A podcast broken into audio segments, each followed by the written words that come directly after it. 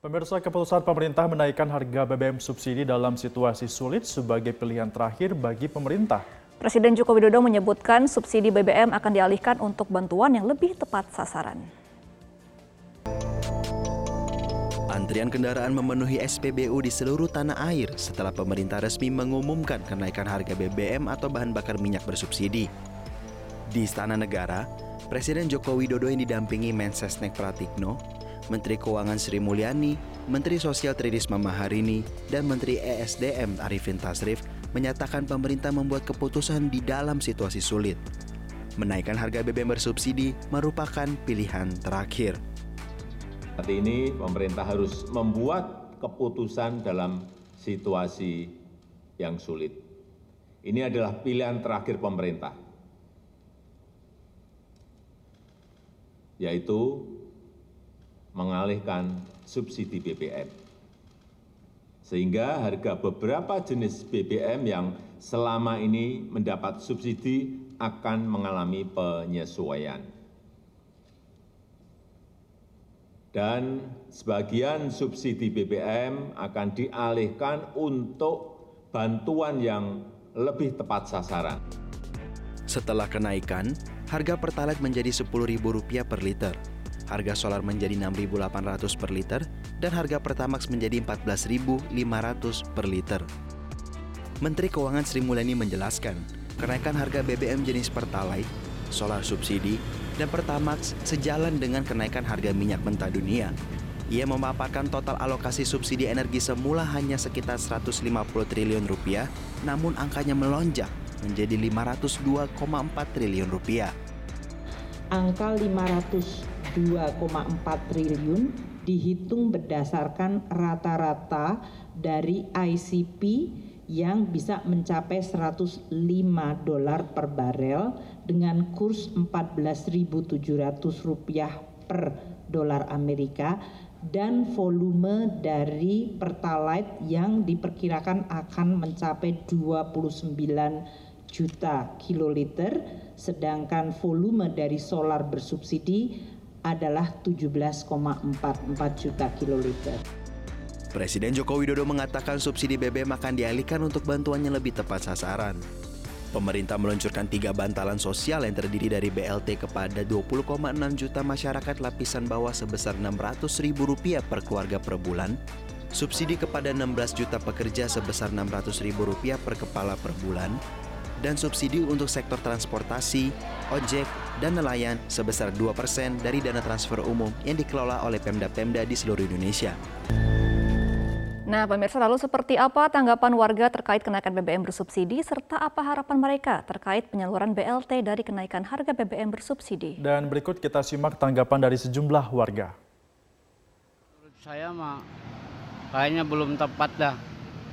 Dalam keadaan begini nih, saya aja beli bensin biasanya 20 ribu. Penuh motor nggak penuh sekarang. Malah bingung jadinya tuh.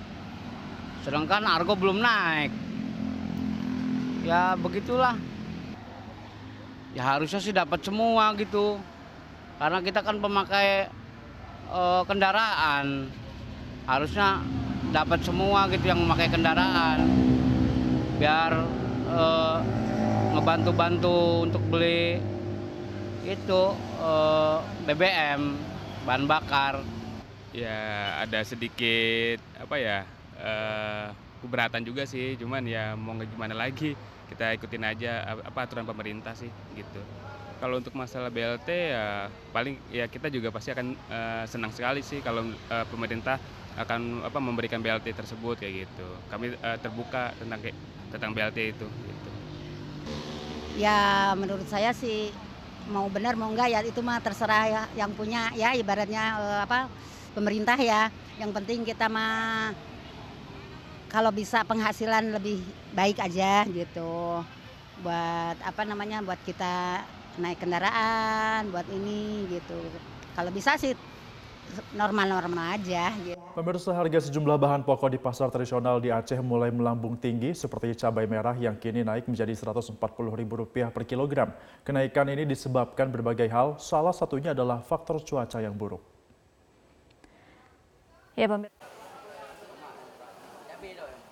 Harga terjadi pada komoditas beras yang mencapai Rp100.000 per karung ukuran 15 kg. Untuk beras medium, kini harga jual mencapai Rp160.000 Sedangkan beras premium dijual dengan harga Rp165.000 hingga Rp180.000 per karung. Harga telur ayam juga masih tinggi yaitu mencapai Rp48.000 hingga Rp50.000 per 30 butir. Sementara harga minyak goreng curah masih stabil Rp12.500 per kilogram dan gula pasir di harga Rp15.000 per kilogram. Kenaikan harga tertinggi terjadi pada komoditas cabai merah yang naik signifikan menjadi Rp140.000 per kilogram. Padahal sebelumnya harga cabai merah hanya Rp90.000 per kilogram. Menurut pedagang, selain karena pasokan yang berkurang akibat cuaca buruk, kenaikan harga diduga dampak dari kenaikan harga BBM subsidi. Sebab sejumlah bahan pokok dan komoditas pangan di Aceh saat ini masih didatangkan dari Sumatera Utara. Sehingga hal ini berpengaruh pada biaya logistik.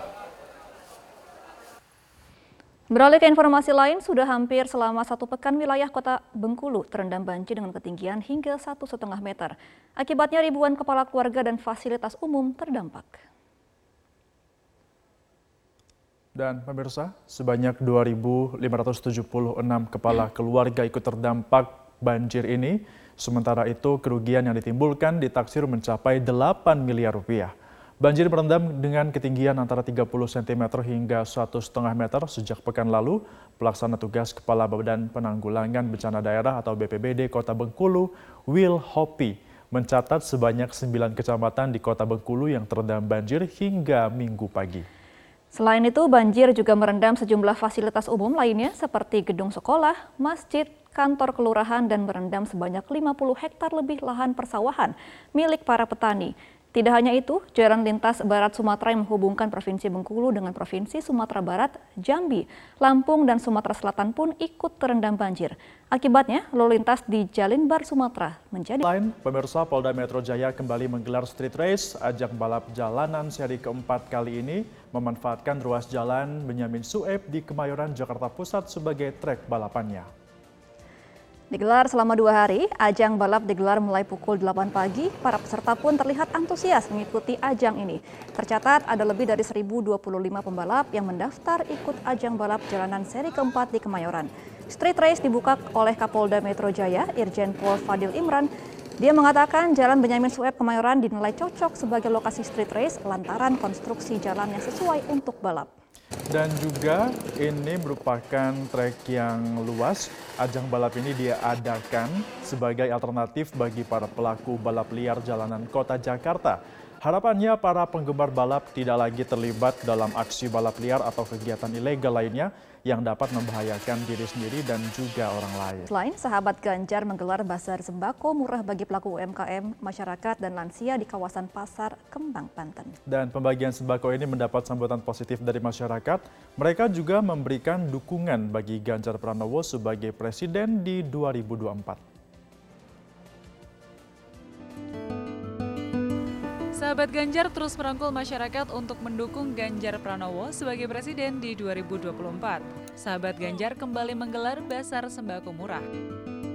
Kali ini Bazar Sembako Murah digelar bagi pelaku UMKM, masyarakat sekitar, dan lansia di kawasan Pasar Kembang, Banten. Masyarakat pun antusias untuk mengikuti bazar.